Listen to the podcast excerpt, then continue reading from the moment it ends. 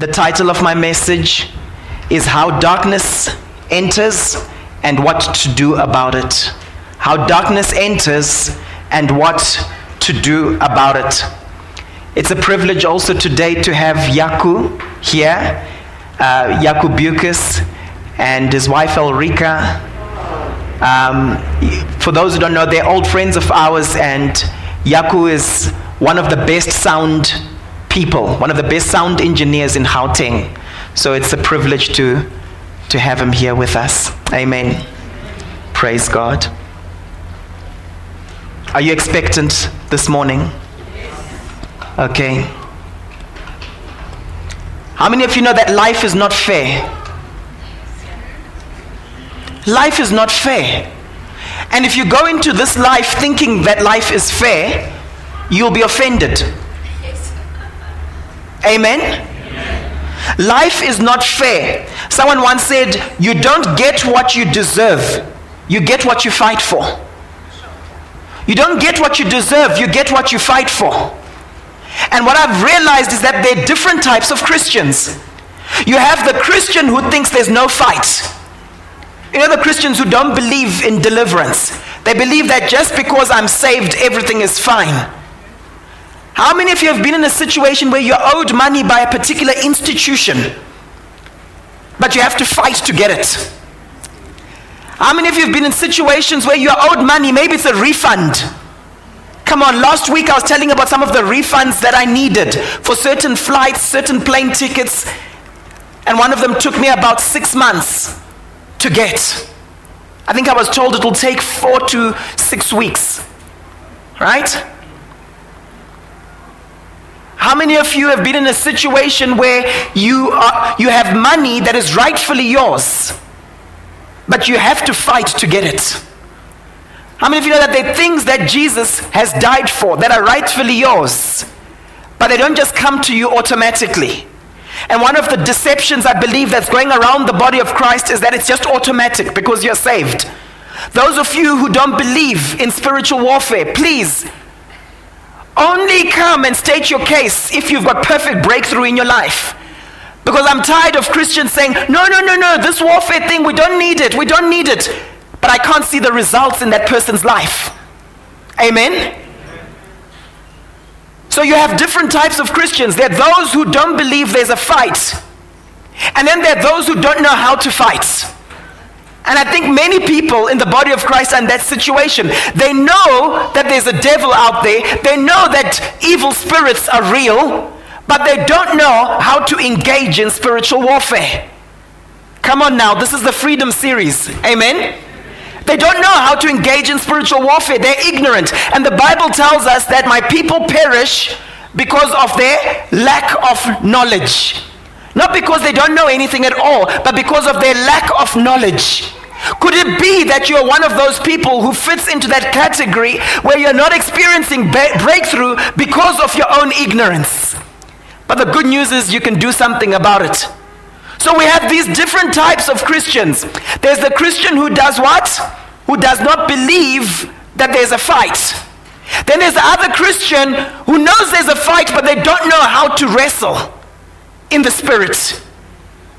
Then there's an interesting category of believer.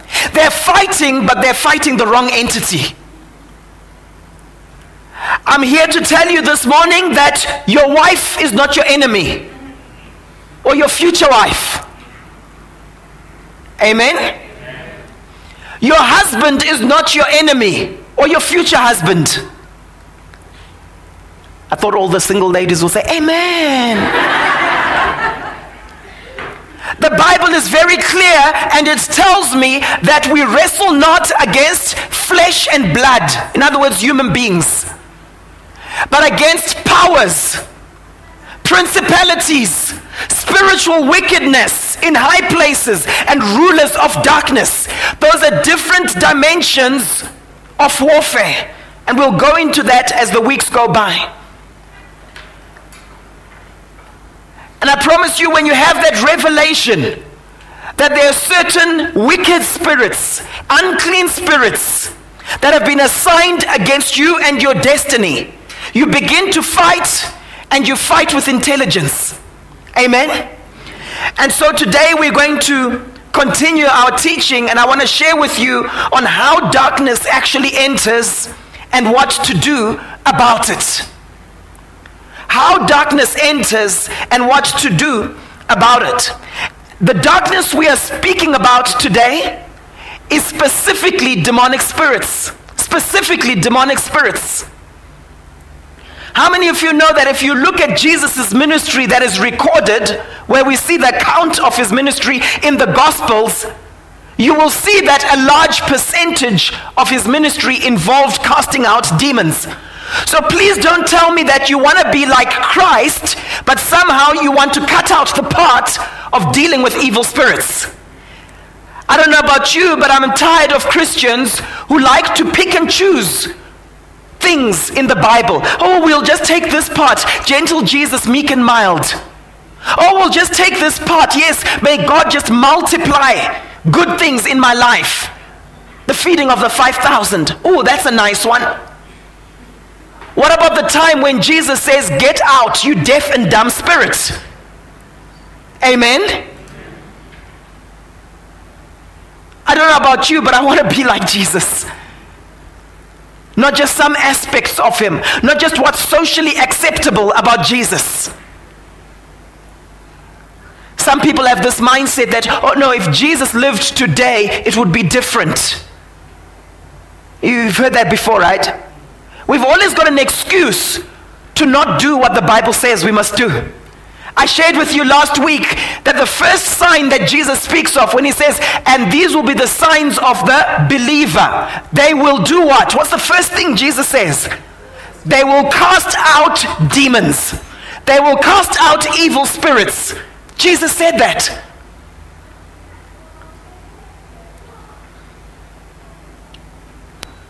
So, if we're going to talk this morning about how darkness enters, we need to talk about this darkness and just describe what we are talking about. So, what are demons? What are demons? Demons are disembodied spirits. They're disembodied spirits. In other words, spirits without bodies. And they're very, very real. Amen? That's what they are. The Bible tells us in Luke chapter 11, verse 24 to 26, it says, When an unclean spirit goes out of a man, he goes through dry places, seeking rest. And finding none, he says, I will return to my house. May, may not be your house. I will return to my house from which I came.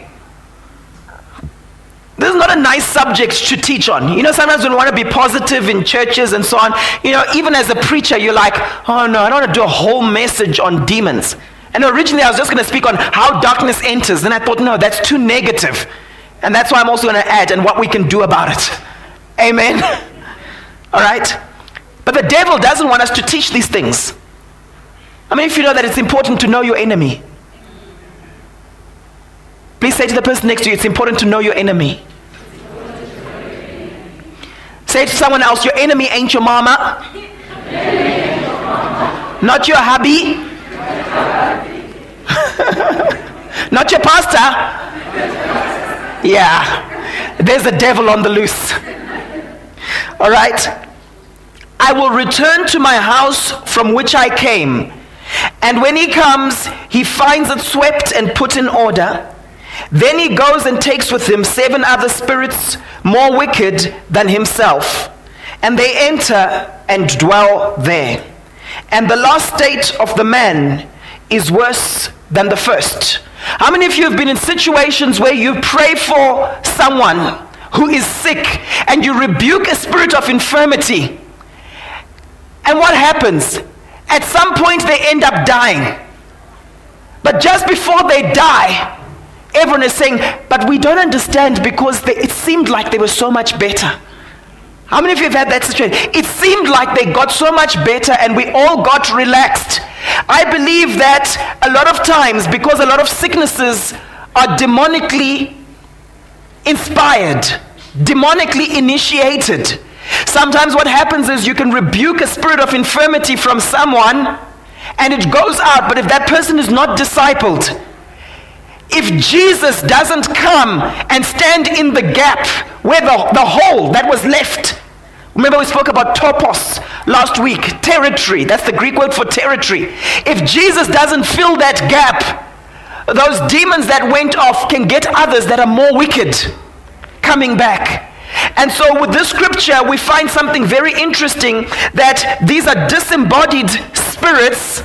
They go out of a man, but they don't come to a place of rest until they find a body to go into, a body to affect, a body to influence. Is everyone following? All right? That's how they operate. So they're looking and they're searching for an opportunity. Remember when Jesus was tempted? What happened? It says the devil left him, angels came and attended to him, but it says the devil left him for an opportune time. How many of you know that sometimes in life you have breakthrough? And the enemy will leave you and you feel like, whoo, I'm fine now. Pastor, I don't have that issue anymore. But just remember that demonic spirits are looking for opportunities. Amen? And it's important for us to know what that evil day is. Remember, we saw that last week, right? Stand firm so you can resist in the what? In the evil day. What's the evil day for you? First John chapter 5 verse 19 says, "We know that we are children of God." Yes, we are. Amen. And that the whole world is under the control of the evil one. How does the enemy, how does the devil, Satan, control the whole world? Because the Bible here says the whole world is under the control of the evil one. He does it through his minions. He does it through these disembodied spirits that seek to accuse, that seek to influence the way people think, the way people see, that seek to control circumstances. He does it that way. Amen. So we see some things about demons just by looking at these passages of scripture. Demons are distinct, and I want to say this because it's quite important. They're distinct from fallen angels, but they work in sync with them. Now, I know you've probably heard it being taught that, oh, demons are fallen angels. But remember the characteristics of angels. Angels have wings, angels have spiritual bodies, don't they? Amen? Do you ever hear of angels trying to get into people's bodies? No, you don't. Okay? So now there are a lot of things different theologians say about the origin of these d- demonic spirits, but the important thing to understand is they're not the same as fallen angels, but they work in sync with them. I believe that when you look at the rankings of spiritual wickedness in high places, rulers of darkness, when people like Daniel would talk about the prince of Persia wrestling against Michael, remember that? All right? I believe that you're talking there about a fallen angel when you're talking about the prince of Persia, when you're talking about principalities, right? You don't often hear of, oh, there was this principality that tried to enter person X. Okay? They might have tried to influence them. But I believe that they work in sync with these disembodied spirits. And it's not my purpose this morning to go into the different theories about the origin of these disembodied spirits. It's just important to know and to distinguish them from fallen angels. All right? They're restless until they find a body to work through. They're restless until they find a body to work through. It's important to understand that. That for demons to actually function, they operate through people. Amen? They operate through people. They don't just float around in isolation. Ooh, I'm this terrible demon causing havoc. Okay? They function through people.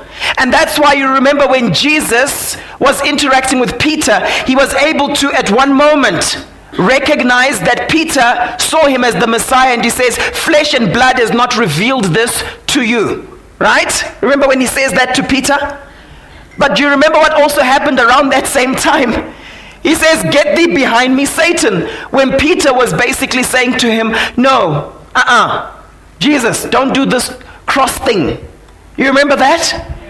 Which shows me that you can have someone functioning by revelation, influenced by the Holy Spirit, but also at another time in their life, even a few hours later, they can also say something, but it's not from the Spirit of God. That's a scary thought, isn't it?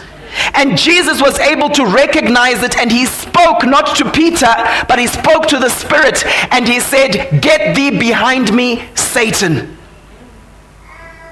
I know some people are thinking, yeah, no, Pastor, that's true. I should start saying that to my husband. Yeah, okay. So all these years, it hasn't been my husband, it's the devil.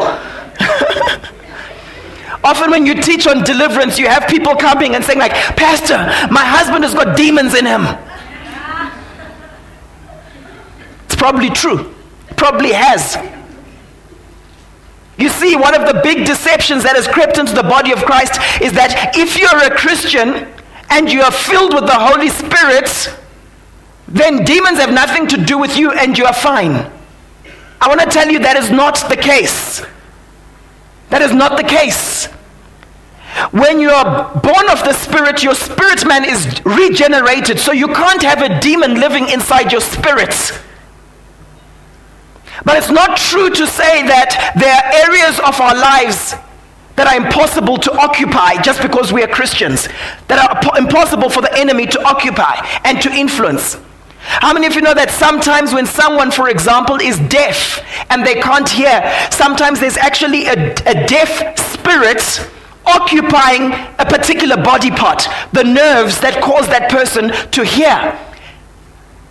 And as you go deeper into the journey of praying for the sick, you start realizing that a lot of illnesses are spirits of infirmity that have affected people. And it's important that we are wise, it's important that we are clued up with regards to how to get rid of them. Amen. Demons prefer going underground than being cast out. So they like to hide. And that's why very often you'll find in a church service when there's a powerful move of the Spirit, some people have to leave. They literally leave it's not because they wanted to leave, but there's certain demons, and it's usually the demons that stop people from coming to church, that literally can't be there anymore. And the sad thing for those people is they leave with that particular spirit. They start feeling restless. They start feeling restless in an in Ignite, in a church service, and they leave. They can't be there anymore. Instead of being wise and saying, uh uh-uh, uh this is the devil. The devil made me do it. This is the devil. This is, this is the demon, and I'd rather it gets cast out and I remain here. Are you hearing me? I'd rather this thing is cast out and I remain instead of me going with it. They prefer going underground than being cast out. Let me give you an example of this. I remember some time back, some years ago, praying for a particular guy. He had been through all sorts of stuff. I remember praying for him, and I prayed for the baptism of the Holy Spirit, that he ends up, you know, filled with the Spirit, baptized in the Spirit, speaking in other tongues. But he began to speak in a tongue, but I could see it was a demonic tongue right? And the devil would have wanted me to just be like, it's cool, he's speaking in tongues now, it's fine, but there was something unclean about it. And sometimes when that happens, you, you have to rebuke a religious spirit that is pretending to be doing something spiritual, but it's not actually the Lord. So I rebuked it, and afterwards we prayed again, and he spoke in these wonderful, amazing, beautiful tongues. Does that make sense? Okay, so the devil very often likes to hide and act in a certain way. I remember a particular friend of mine got someone saved, and this guy suddenly started singing an old hymn, an old traditional hymn. Now, it would have been easy for this friend of mine to just think, cool, this guy's singing a hymn. He's now a religious person. Oh, he loves Jesus. But he recognized that it was a religious spirit trying to make him appear very spiritual. And he rebukes that particular religious spirit. Amen? So we see that the devil likes to go underground instead of being cast out. Could it be, could it be that you're being affected spiritually by all sorts of stuff, but it calls itself something else? And you're fine with it? Could it be? We're going to go into that. We also see from the scripture that there are varying degrees of wickedness. There are varying degrees of wickedness. And that's why this one comes out of a man and goes and finds others more wicked than itself. And the condition of this person ends up worse than it had been at the start. So when someone says, Oh, I think I've got this demon, and someone else says, Oh, I think there's this demon harassing me, please note that they've got varying degrees of wickedness. And that's why sometimes those of you involved in casting out demons, you will know that there's some that are more difficult to get out of someone than others. And it's not always the ones that you think will be the easiest to leave that leave. Amen? They often function in groups. How often do you hear of crime in this nation? You hear of it a lot, isn't it? Right? How often do you hear that it was just one person involved? Very often they op- operate in in groups, in gangs. I remember experiencing some ATM fraud. You know, when you go to the ATM and there's some dubious, dubious characters around you. But the guys were operating in a pair as a team, but they were acting like they didn't know each other. Amen? So they operate in gangs. And that's why it's important as we minister freedom to people. If someone is is experiencing themselves being loosed from a particular spirit, say to yourself, from my experience, which other spirits go hand in hand with this one? Amen?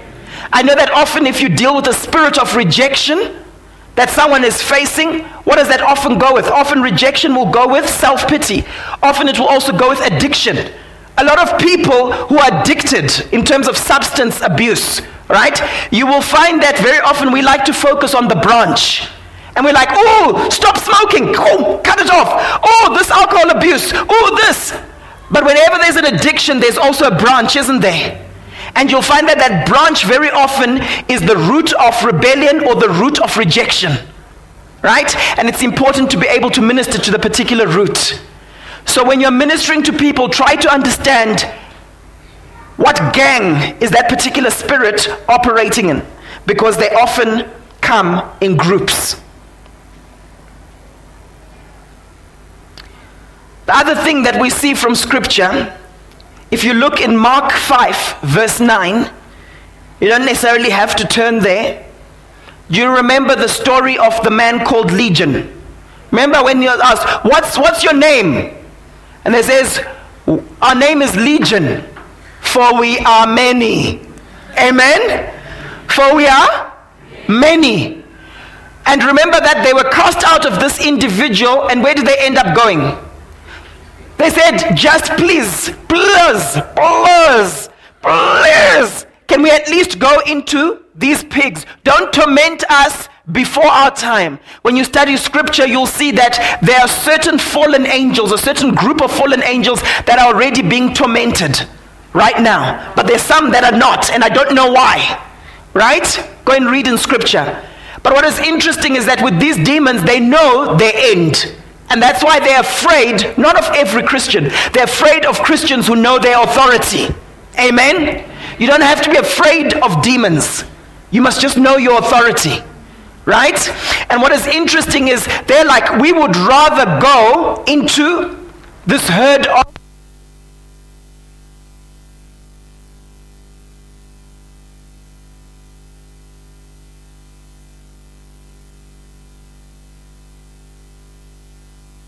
in the front, right?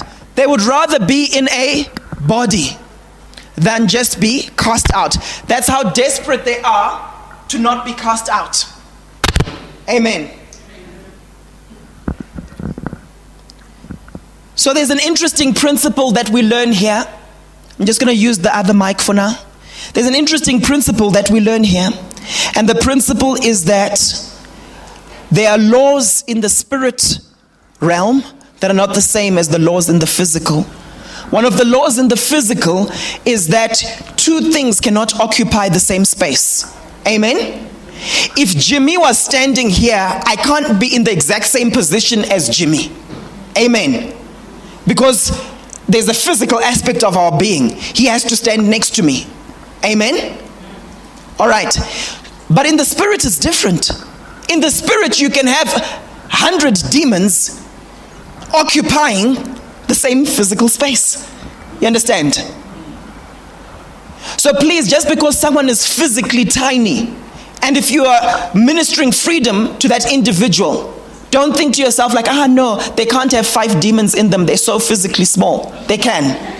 Just because you're dealing with a baby and you find that you're praying and you're breaking all sorts of things, and you find this is now the seventh demon I'm casting out. Ah, no, it can't be. This is too many for a baby. Newsflash a lot of demonic activity that happens in people's lives kicks in when they're still little babies.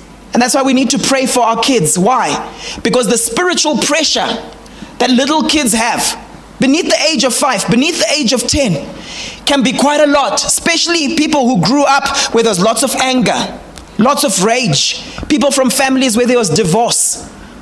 That child might look all innocent and fine because they're a little child. But the battles they have to face later on, they don't need to have faced, they don't need to have gone through. Because we can pray for them and we can teach our children how to resist things spiritually. Amen? Very important. Very important.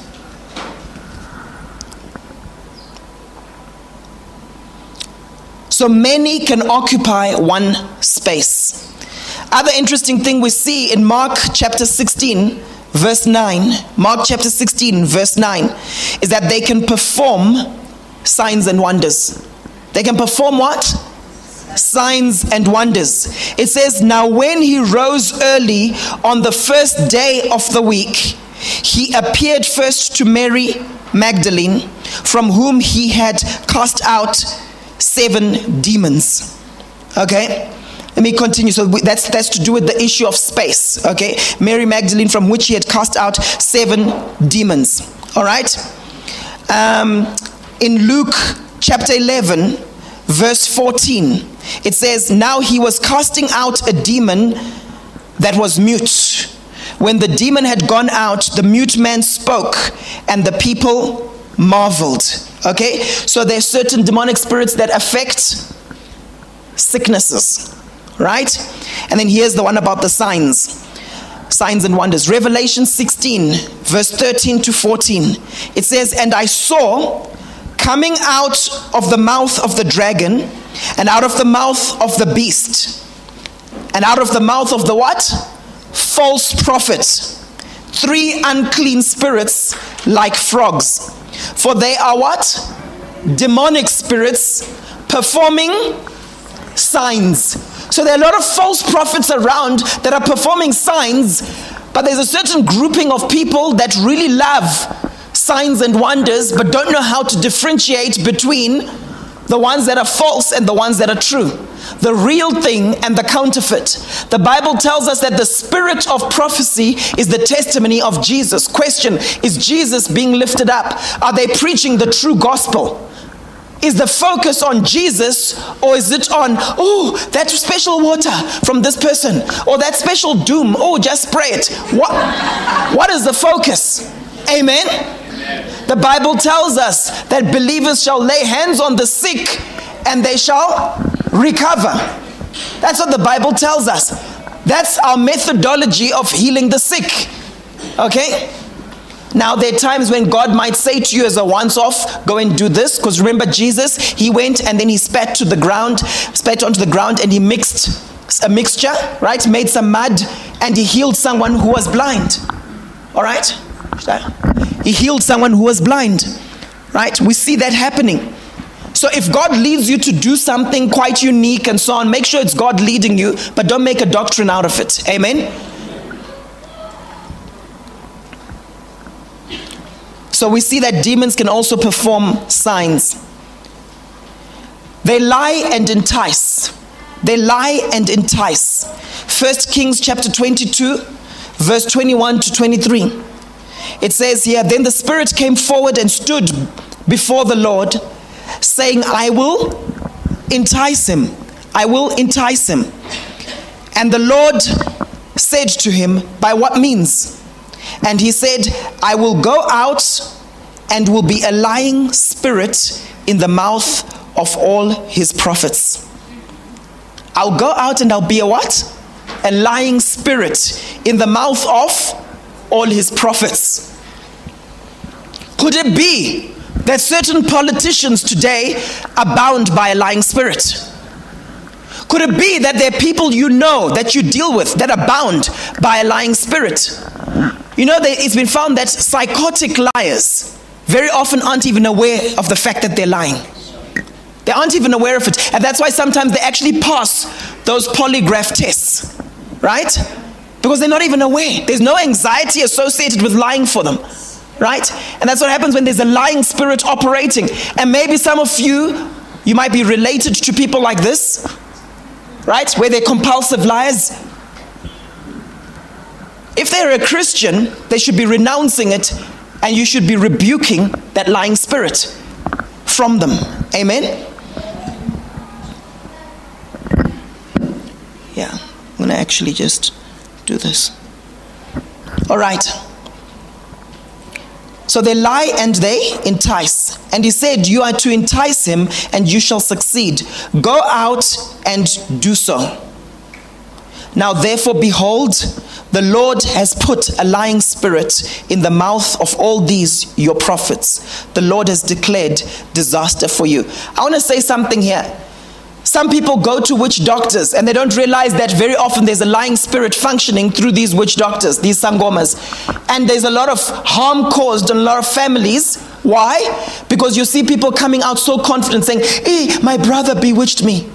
And then now your brother is your enemy for your whole life because you were told this thing and you just believed it. And you know why you believed it? Because that particular witch doctor had just told you something about yourself that only you knew. But they were working with a spirit of divination, right? An evil spirit that had been studying you and following you in your life that obviously knew bad events. And if you notice, it's always bad events that they'll talk about because those are the things that the demons know about because they're the ones that caused those bad things. Amen? this has happened to you, this has happened. Then you're like, oh, then the, you open your heart to that false prophet, which people call a sangoma, right? You open your heart, and now anything they then say, even if it's from a lying spirit, you believe it, and it causes division in your family. Amen? And some of you haven't been interacting with certain family members for years because of what you were told by a lying spirit. So, those are some characteristics with regards to demonic spirits. I want to now highlight how demons are personalities, and I want to show you from scripture why we say they're personalities. They're intelligent persons, they're actual persons that are disembodied. You understand that, right? What makes a person a person? They've got those qualities. They've got those qualities. I'll show you now very quickly. James 2, verse 19. It says, You believe that there is one God. You do well. Even the demons believe and tremble. So they're afraid. They feel certain feelings. They have emotions. Amen? And how many of you know that they can pass on those emotions? You understand what I'm saying? They can pass on those emotions. So when you find yourself being harassed by a particular spirit and you find the whole day, then all of a sudden you're now feeling fearful. Often it's a spirit of fear. Guys, this happens to wonderful Bible believing Christians. Amen. The other day it was interesting for me because sometimes when I'm physically tired, I think it's just normal tiredness. Then I was sitting down and I started singing that song by Tasha Cobbs. The, um, uh, well, I don't know if it's originally by her, but she does the cover, Fill Me Up. Remember that song? Fill Me Up.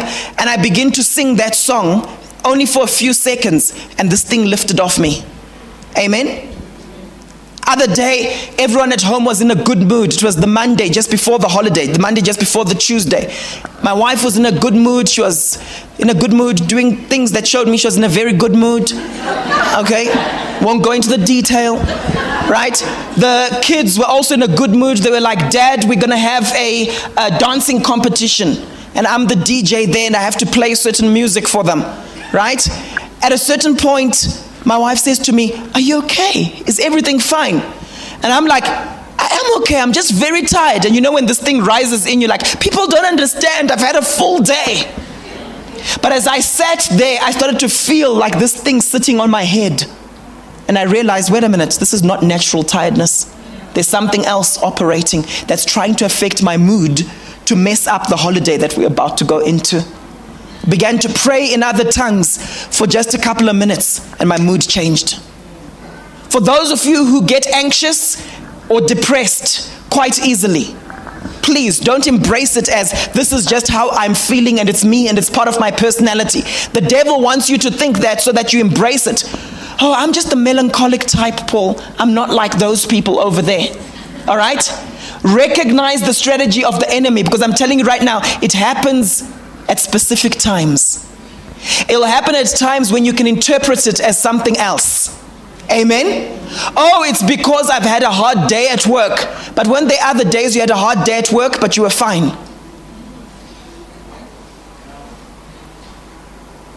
Remember, I said to you, the enemy would rather go underground than be cast out.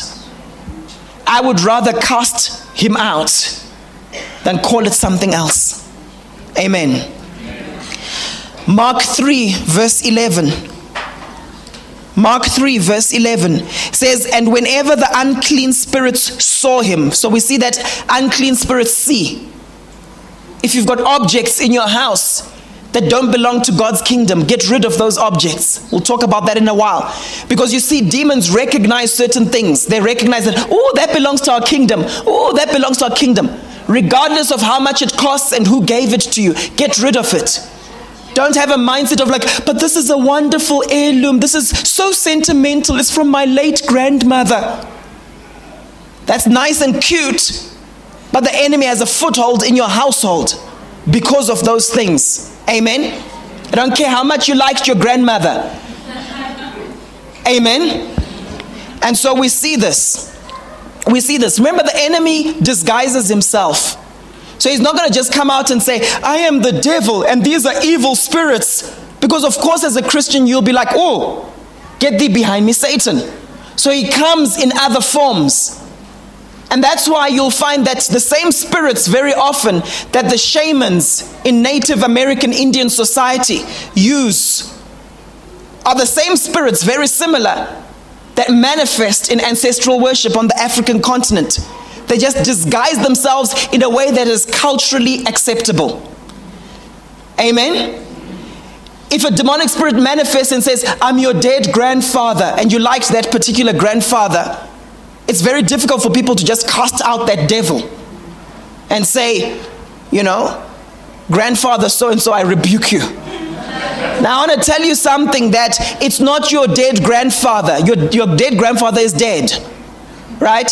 It's a demonic spirit, a familiar spirit that is pretending to be your dead grandfather so that it's more acceptable to you. Amen.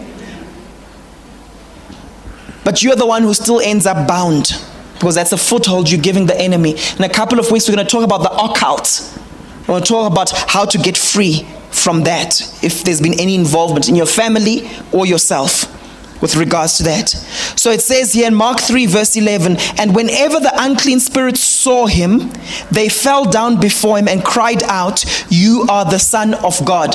How many of you know that very often, because of the authority that you carry, demons have to obey you? Amen? They can't just do their own thing in your presence if you know your authority.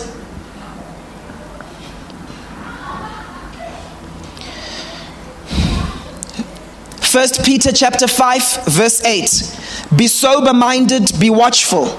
Your, ad- your adversary, in other words, your enemy, the devil, prowls around like a roaring lion, seeking someone to devour. So they seek and they search. That's what they do. James 4, verse 7 Submit yourselves therefore to God, resist the devil, and he'll do what? He will flee. So they are afraid of certain things. Right? Matthew 8, verse 29. And behold, they cried out, What have you to do with us, O Son of God? Have you come here to torment us before the time? They're afraid of certain things and they actually can make certain requests, like they did with Jesus. Acts chapter 19, verse 13 to 16. Then some of the itinerant Jewish exorcists undertook to invoke the name of Jesus over those who had evil spirits, saying, I adjure you by the, by the Jesus whom Paul proclaims. Seven sons of a Jewish high priest named Sceva were doing this. But the evil spirit answered him, answered them, Jesus, I know. Paul, I recognize. Those are two different words, by the way. Those are two different words. There's a degree of knowing and recognition. Amen? Yes. Right? Those are two different words. There's a Greek word which means to know absolutely. So they're saying, Jesus, we know absolutely. Paul, we have an acquaintance with. Paul, we recognize. It's two different words in the original language. One is gnosko and the other one is epistemi. Okay? That means to be acquainted with, to recognize. Are you known in the spirit realm? Are you known in the realm of the spirit? Someone once asked Lester Sumrall, some of you might know a great apostle from the last century called Dr. Lester Sumrall. Someone once asked him the question, What do you think the devil thinks of you? When you, what do you think he thinks of you? And he says, Well, the one thing I know is that when I get up in the morning, the devil is scared and he's like, Oh, he's already up, he's already up, he's already up. My question to you is when you get up in the morning, are demons scared? Because they know here comes trouble. Or are they indifferent because you don't know your authority? Are they indifferent towards you because you don't actually make a difference. You don't pray strong prayers, you don't minister to people. You're just like someone who's unsaved. You've got your fire insurance, you know you're going to heaven, right? You're born again, but you're not effective. Is the devil scared of you? So here it's interesting. He says, Jesus I know, and Paul I recognize, but who are you? And the man in whom was the evil spirit leapt on them. So we see that demonic spirits have the ability to empower people physically. There's some things that people do physically where you can see that, wait a minute, this person has been empowered by a demon. Amen? That's why sometimes in deliverance situations, you can have someone who's a tiny little girl, but all of a sudden seems to be extremely powerful physically. There's some people who fight, who do all this wrestling stuff and so on, but they're starting to rely on powers that are not just their normal, natural, physical power. You, you understand what I'm saying? Right? There's some people who do certain things. I remember a particular pastor, and he would talk about what he used to do when he was unsaved and subsequently also then fell into some sin but it was almost like he was proud of it or something when he would share some of the testimonies and I remember he would say, You know what? I would sleep with eight different women in one night. How many of you know that that requires demonic assistance? I know some guys are thinking, Oh Lord, please just help me, just in my sphere, my small sphere, please, I need help. Amen. That requires demonic assistance. It's not natural if if some of you if that's if some of you feel it's natural then i don't know maybe you can teach other people but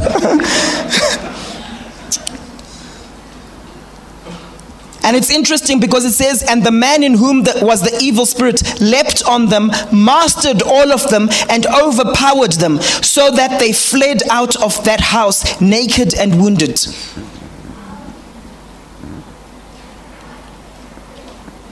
They didn't know their authority. How many of you know that our authority in God, the believer's authority, comes from a place of intimacy with Him? It's not a case of, oh, there's some secret formula. You know, people went to satanic worship and that kind of thing. They talk about incantations, incantations. Oh, you just say the right thing. Oh, so Pastor, tell me, how should I pray this prayer? And they bring that into the church. It's not about getting the exact words right. In the end, we're going to pray certain prayers. It's not some formula. Oh, what? How did he pray? It? Which words do you use? Oh, let me do it. Do I do it in King James or New King James? Or is it okay? Is it still powerful if I pray a prayer, if I pray scripture and it's through the message? It's the message Bible. It's not about that. It's about knowing Jesus and knowing your authority. Amen. Acts chapter 16, verse 16 to 18. Says, As we were going to the place of prayer, we were met by a slave girl who had a spirit of divination and brought her owners much gain for, by fortune telling. Now, guys, this must this is a slave girl probably quite pretty, looked quite innocent, but she had the spirit functioning through her and she made money for people, right? She followed Paul and us, crying out, These men are servants of the Most High God, who proclaim to you the way of salvation. Was that true? It was true. So we see that demonic spirits often have an awareness of the people who are preaching the true gospel. Because they're the ones who come with seducing spirits. The Bible talks about seducing spirits, the seducer of the faith, doctrines of devils, right? For people to preach error. So they know when it's the truth, they can recognize it. And they can say, oh, these people are speaking the truth. Now, he could have carried on and just been like, oh, that's fine. But how many of you know that was probably disturbing their work? And that's what demons do. They disturb the work of the Lord. And that's why it's important that when we have meetings, that nothing disturbs the flow of the Spirit in a particular meeting, even if it's saying and declaring the correct thing. How many of you know that you can have someone coming up and prophesying, but it's disturbing the flow? Amen? So we see here that these apostles were able to discern the gift of discerning of spirits. That, wait a minute, this is not just a slave girl declaring truth. There's something else behind this. Amen. And says, and, and this she kept doing for many days. Should he have cast it out earlier? Was he being patient? Was he being a gentleman? I don't know. Paul, having become greatly annoyed. Many of you know that sometimes there are people who annoy you? And the reason they're annoying you so much is because of the spirits they carry. There's some people who carry a contrary spirit and they're saying all the right stuff. I've seen it in church sometimes. You'll have someone coming up and they're saying the right stuff, but you can see there's a religious spirit behind it. Okay? And you become greatly annoyed and you're like, why am I finding this thing annoying? Having become greatly annoyed, turned and said to the Slave girl? No. And said to the Spirit, I command you in the name of Jesus Christ to come out of her. And it came out that very hour. Amen. Luke chapter 4, verse 44. And demons also came out of many, crying, You are the Son of God. But he rebuked them and would not allow them to speak because they knew that he was the Christ. So they know certain things. They have knowledge. Okay? First timothy chapter 4 verse 1 now the spirit expressly says that in later times some will depart from the faith. How many of you know people who've departed from the faith? How many of you know that when they depart from the faith they're not just saying oh i don't believe in god anymore. There are other ways of departing from the faith. It says some will depart from the faith by devoting themselves to deceitful spirits and teachings of teachings of so demons teach. Do they just float about in the air and teach? No they teach through people. Amen and these are deceitful spirits that people actually devote themselves to. They teach through books. That's why you'll notice that there's certain best-selling books out there, and people think that they're Christian books. I was at a bookshop the one day, and I saw that book, um, Conversations with God, and it was under the Christian section. And I said to one of the leaders in the bookshop, I said, this shouldn't be here. It shouldn't be under the Christian section. It should be under world religions. It should be elsewhere, not here. Because Christians start thinking, oh, this is wonderful, and they get hooked. How many of you have read certain new age books and you literally can't put them down? Yeah? It happens, doesn't it? And you can see that there's a spirit that is operating, that is enticing you around it. That's why some books have become cultish. They have a cult following around them. And they sell a lot, and I'll explain to you someday why they sell a lot. Right? It's the same with certain songs, by the way. We'll talk about that when we talk about the occult on another day. Okay? Luke chapter 8, verse 28. It says, When he saw Jesus, he cried out and fell down before him and said with a loud voice, What have you to do with me, Jesus, Son of the Most High God? I beg you, do not torment me. Isn't that great when demons can say, What, what do you have to do with me? Because you know your authority. So these are the principles we see in terms of characteristics of demons, why we say that they are personalities, intelligent personalities. They can teach, deceive, and seduce. I would sometimes see it when people would abuse alcohol. That wouldn't just be a case of them going and boozing, but they would even say things to themselves. They would even be saying things, and you can literally see the lure of a particular spirit in operation. That's one of the reasons some people say, No, I'm, I'm, I'm, I just do it socially. And whenever I then do it, then I just get drunk. But it's just social. They're fine when they're by themselves. But when there's a group of people who are also bound by that particular spirit, what happens? That's why there's certain sins people fall into when they're with a certain group of people. Okay? It's important to understand what do the people I associate with carry? So they can teach, deceive, and seduce. They can, st- they can say statements of truth. They empower people physically. They see and recognize. They speak. They believe. Says they believe and they tremble. Okay? They flee, meaning they have a will. Do I stay? No, I want to go. They have a will. They are intelligent. They're self aware. They feel. They feel scared, frightened. They remember. Demons don't know everything. They're not omniscient like God. They don't know everything, right? But they remember. So, demons associated with your family will study you. They'll study your patterns. They'll study the patterns of weakness in your family, right? And they know when it's an opportunity to attack, when it's an opportunity to enter. But you must also know they have knowledge. They can suggest and influence. They like and dislike. They make requests. Please don't, don't, don't. Just let us go into that herd of pigs.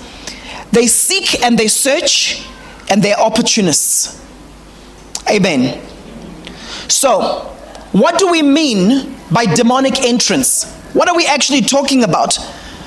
What is interesting is that the scriptures don't actually use the term possession. Okay? I know that the New King, I know that the King James does that, right? But when you actually look in scripture, it's interesting because it just says this person was influenced. Someone was under the influence of a, an evil spirit. All right? And then in some cases, you have someone who was severely influenced by a demonic spirit. And one of the reasons why a lot of Christians will resist being prayed for and having a devil bound or cast out from them is that they think we're talking about possession because that's the word that has been used. And they're offended. How can you say i've got a demon? How can you say oh how can you let me say something. If you look at most of jesus' ministry most of it was i'm talking about his deliverance ministry it was ordinary people like you and me a lot of it happened in the synagogue. Amen? It was ordinary people like you and me. They're the extreme cases of the guy at Gadarenes, Legion. This person was not in his right mind, and this person couldn't even interact with people. People would avoid him. So, if you're going to talk about possession, if you're going to talk about someone who's severely demonized, where his whole life is controlled by demonic spirits, like all of his life, the person is probably in solitary confinement, either in prison or in a mental institution where they literally can't function out here. Does that make sense? Okay. But a lot of people around, the Bible tells us the whole world is under the influence of the evil one, under the influence of the evil one. A lot of people have given territory to the enemy in specific areas. You know the areas in your life where you want to do good but you keep struggling. You know those areas. Okay? And it's important that we address these things spiritually. Amen.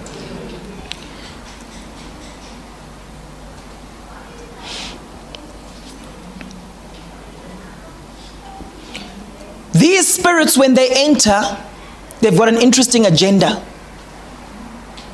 Agenda number one is to stop people from getting saved. That's what the enemy is trying to do. Demonic spirits, their main assignment is to stop people from getting saved. So if it means they just are religious but have no intimate relationship with Jesus, then that's fine. Ah, he's got them in that corner. If you then are saved,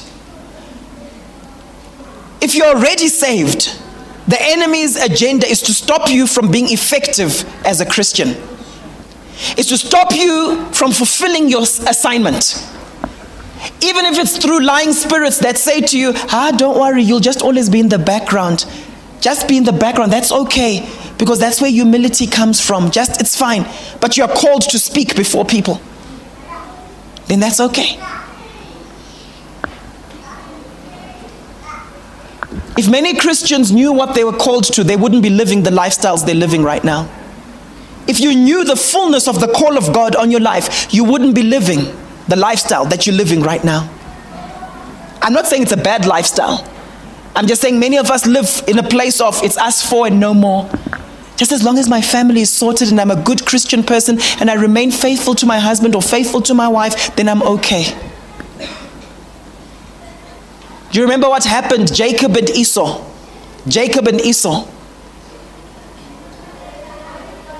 Esau was supposed to get the blessing, but he preferred the lentil soup. Could it be that you're in a situation where God's agenda for your life is greatness, but you've chosen the lentil soup? Enemy's agenda, his assignment is to stop people from getting saved. If they get saved, is to stop them from accomplishing their purpose in God. They have an agenda to defile you, to torment you, and to enslave you. To defile, to torment, and to enslave.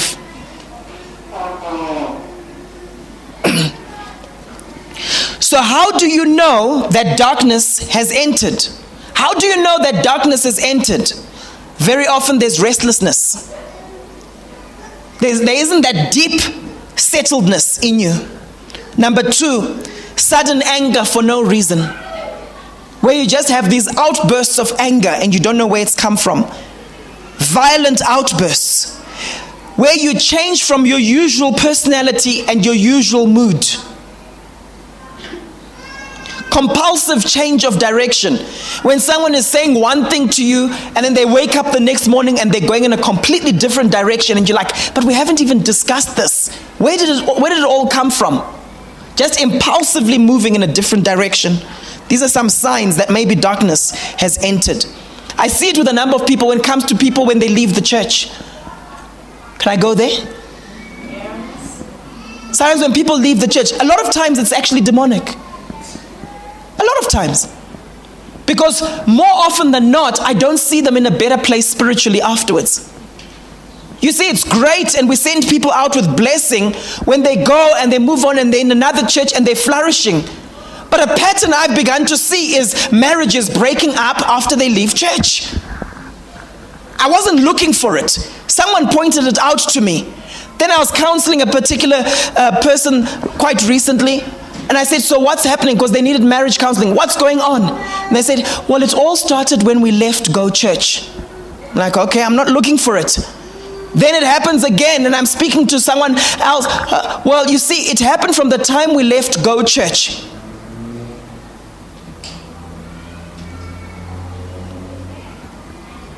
Sometimes we say these things and they get misunderstood. I'm fine if what I'm saying is being misunderstood. That's okay. I've said what I need to say. Right? I'm comfortable being misunderstood. Amen? But we're seeing this happening when people have a sudden change where one week it's we will serve, oh, we want to be involved, oh, where are the needs, what can we do? And then the following week it's complete opposite direction or you never see them again. Please, this is not everyone who leaves, okay? Then you say, what happened? there's a devil on the loose. Simple as that. Inability to stop talking, inability to read the Bible. Anything that stops you from reading your Bible very often is demonically inspired. I used to see it when we were growing up. We used to have devotions at home. I've got three brothers. There are four boys in our family, no girls. And I used to see it happening. Whenever we would have evening devotions, my dad and my older brother David will just fall asleep They, they might have been in a situation where they were engaging. My dad would be talking to Dave about business and that kind of thing. Yeah, uh, I mean, we laugh about it today. And they would even say themselves, even my dad would then say, like, hey, the en- I think the enemy is robbing us. Hey, what happened? All of a sudden, we start doing devotions. There are strong spirits of slumber that stop people from coming to church. Where for some of you, you fall asleep, and I get to see it because I'm actually I, I see the people. Where some of you, you fall asleep, and I know my preaching isn't bad, you fall asleep. but as soon as we say, okay, altar call, we now, we've now closed the service, you're the most energetic. You can sit and you can watch a long movie, those three hour movies. You can watch Braveheart for more than three hours, but you complain if the preacher goes beyond 45 minutes. Amen? Spirits of slumber. When you're at home and you decide, no, I'm going to engage with the Lord, I'm going to start praying, pressing in, all of a sudden you start feeling tired and you want to sleep. There's spirits that stop us from being effective spiritually. Obsessive behavior. It drives you. Some people talk about the spirit of gluttony and they say, you know what, I think I've got this thing because I can literally see myself going to the fridge as if it's someone else. I don't know if any of you experience that. I can see myself going to the fridge, getting that particular thing coming back. It just, it's like pulls me. And people joke about it. It's like the chocolate, it just calls out and says, please, please eat me, eat me, eat me. Okay? The devil made me do it. All right? Let me just say something. Let me just say something. People who come from backgrounds that, where they're quite open to alcohol, right? You find that if they've got a spirit of rejection or something that causes them to go, the branch that cause, causes them to then go off to the alcohol, right? Then they get addicted. That happens. But with a lot of people where they don't necessarily drink alcohol, a lot of times it's the spirit of gluttony, but it's still an addiction. Are you following me? So they look and they say, oh, that person has got a drinking problem. Oh, they've got a. But you've also got your addictions. Sometimes the addiction a lot of Christians have is perfectionism, where they have to have 100% for everything. If it's not 100%, then it's a disaster, even if it was 90%. So you get addicted to getting 100%. You get caught up in workaholism. It's a form of addiction. Amen? So that, that's obsessive behavior. Fixation or obsession with a particular person, ministry, or doctrine. Watch out for that. When someone is just talking about that one person, that one prophet, and everything is that one prophet. Watch out. Intense guilt, shame, and self hatred. You feel comfortable berating yourself. That's a way of cursing yourself. Respect yourself enough so that you don't say evil things about yourself. Oh, silly me. Don't say that. Would you say that to someone else? Respect yourself enough not to say those things. Okay? It's intense guilt, shame, and self hatred. Okay? Persistent illness. Often you can tell that an illness has come by way of a spirit of infirmity. You can tell when the thing keeps moving. You pray for someone who's got ulcers. And they're like, oh, I'm healed. Two weeks later, they've got extreme migraines. You pray for that. Oh, I'm healed. Next week, it's cancer or something else. You're dealing with a spirit of infirmity where it's refusing to go, but it hides and it comes out as something else. Irrational thoughts like suicide that's the spirit of death, usually. All right? Murderous thoughts. Like, I actually felt like killing person X. And I know as Christians, we don't like admitting those things, but how many of you know that in order to experience your full deliverance, you have to call something what it is? Amen? If, you, if you've been involved, for example, in an abortion, when you're confessing it, when you're renouncing that thing, don't say, Lord, please forgive me for the abortion that I carried out or the abortion that I sanctioned. Call it murder. You understand what I'm saying? Call it what it is. You, when you repent of something, you have to repent of what it is, not the label that society gives it. Amen? I'm just saying for the sake of deliverance, for the sake of breaking certain things. All right? Addictive behavior, demons of gluttony, alcoholism, drugs, irrational thoughts, unnatural desire to sleep. Often this stops you from going to church. Things that stop you from reading your Bible. Sometimes it's the baby suddenly crying before church. How many of you have found that your baby is fine?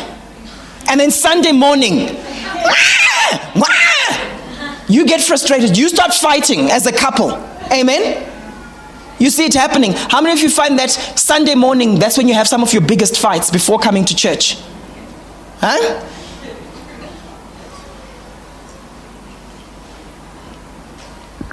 Your husband is not your enemy, your wife is not your enemy. Then also, we see that there's strange manifestations when being baptized or baptism in the Spirit. You know, sometimes things happen to people when they're being baptized, filled with the Holy Spirit. Things happen to them, and then people say, Was that the devil? Or was that the Holy Spirit? Sometimes it was both. Sometimes it was both. The Holy Spirit was coming and filling up that individual, and the enemy was being expelled. You understand? You, excuse me, you see it happening in water baptisms also. A lot of deliverances happen when people are being water baptized. Amen. I was going to go into steps for freedom, but I'm going to leave that for next week, right? But what I'm going to do now is we're going to pray. And there are basic steps we're going to pray into, right? The first thing you do, these are steps to freedom, is identifying any flesh pattern. So, as I've been speaking about these things, I'm sure, I hope you've been identifying specific things, right? And then what you do is B, you confess it. The word confess means to say the same as, to agree with. That's true, Lord, you've shown me this thing in my life, right? And then you repent. And what's repentance? To change your mind concerning that thing. That the way I shouted my wife is actually wrong. I repent of that. That the way I get into those funny sort of relationships is wrong. I repent of that. Right? And then the third dimension is you renounce. So confess, repent, and renounce. What is to renounce? It's to forbid. It's to formally declare one's abandonment of a particular thing. Amen? So you would say, Lord, I confess that I've participated in X and I renounce this particular activity. Thank you that in Christ I'm forgiven. That's how you're dealing with the thing that has given the enemy a foothold in your life. And then the third part is you cast out any spirits that might be empowering that behavior. The fourth part is you announce elements of the kingdom of light to displace the elements of the kingdom of darkness. So, for example, if you've been involved in the occult, you would say, I renounce ever signing my name over to Satan or having had my name signed over to Satan. And then you, that's the renouncing. But then you announce the opposite. I announce that my name is now written in the Lamb's book of life. Amen. I renounce ever eating of flesh or drinking of blood for satanic worship or even ancestralism. Things offered to idols. You renounce that. Then you say, By faith I take Holy Communion, which represents the blood and the body of Jesus Christ. Renouncing certain things, announcing the kingdom of light. And then E, or number five, you renew your mind according to the word. Amen. Does everyone get that? Those stages. Very powerful. The last part is you cleanse your home. If there are any objects, anything that is giving the enemy a foothold, you get rid of it. Matthew 5 29, Jesus says, If your right eye causes you to stumble, gouge it out and throw it away. It is better for you to lose one part of your body than for your whole body to be thrown in hell. Acts 19, verse 19 says, This included a number of people who practiced sorcery. What did they do? They collected their sorcery texts and burnt them publicly. How much did these things cost? Very expensive. The value of those materials was calculated at more than someone what someone would make if they worked for 165 years. Doesn't matter how expensive the thing is, if it's causing you to sin, if it's creating a stronghold in your family, get rid of it. Amen.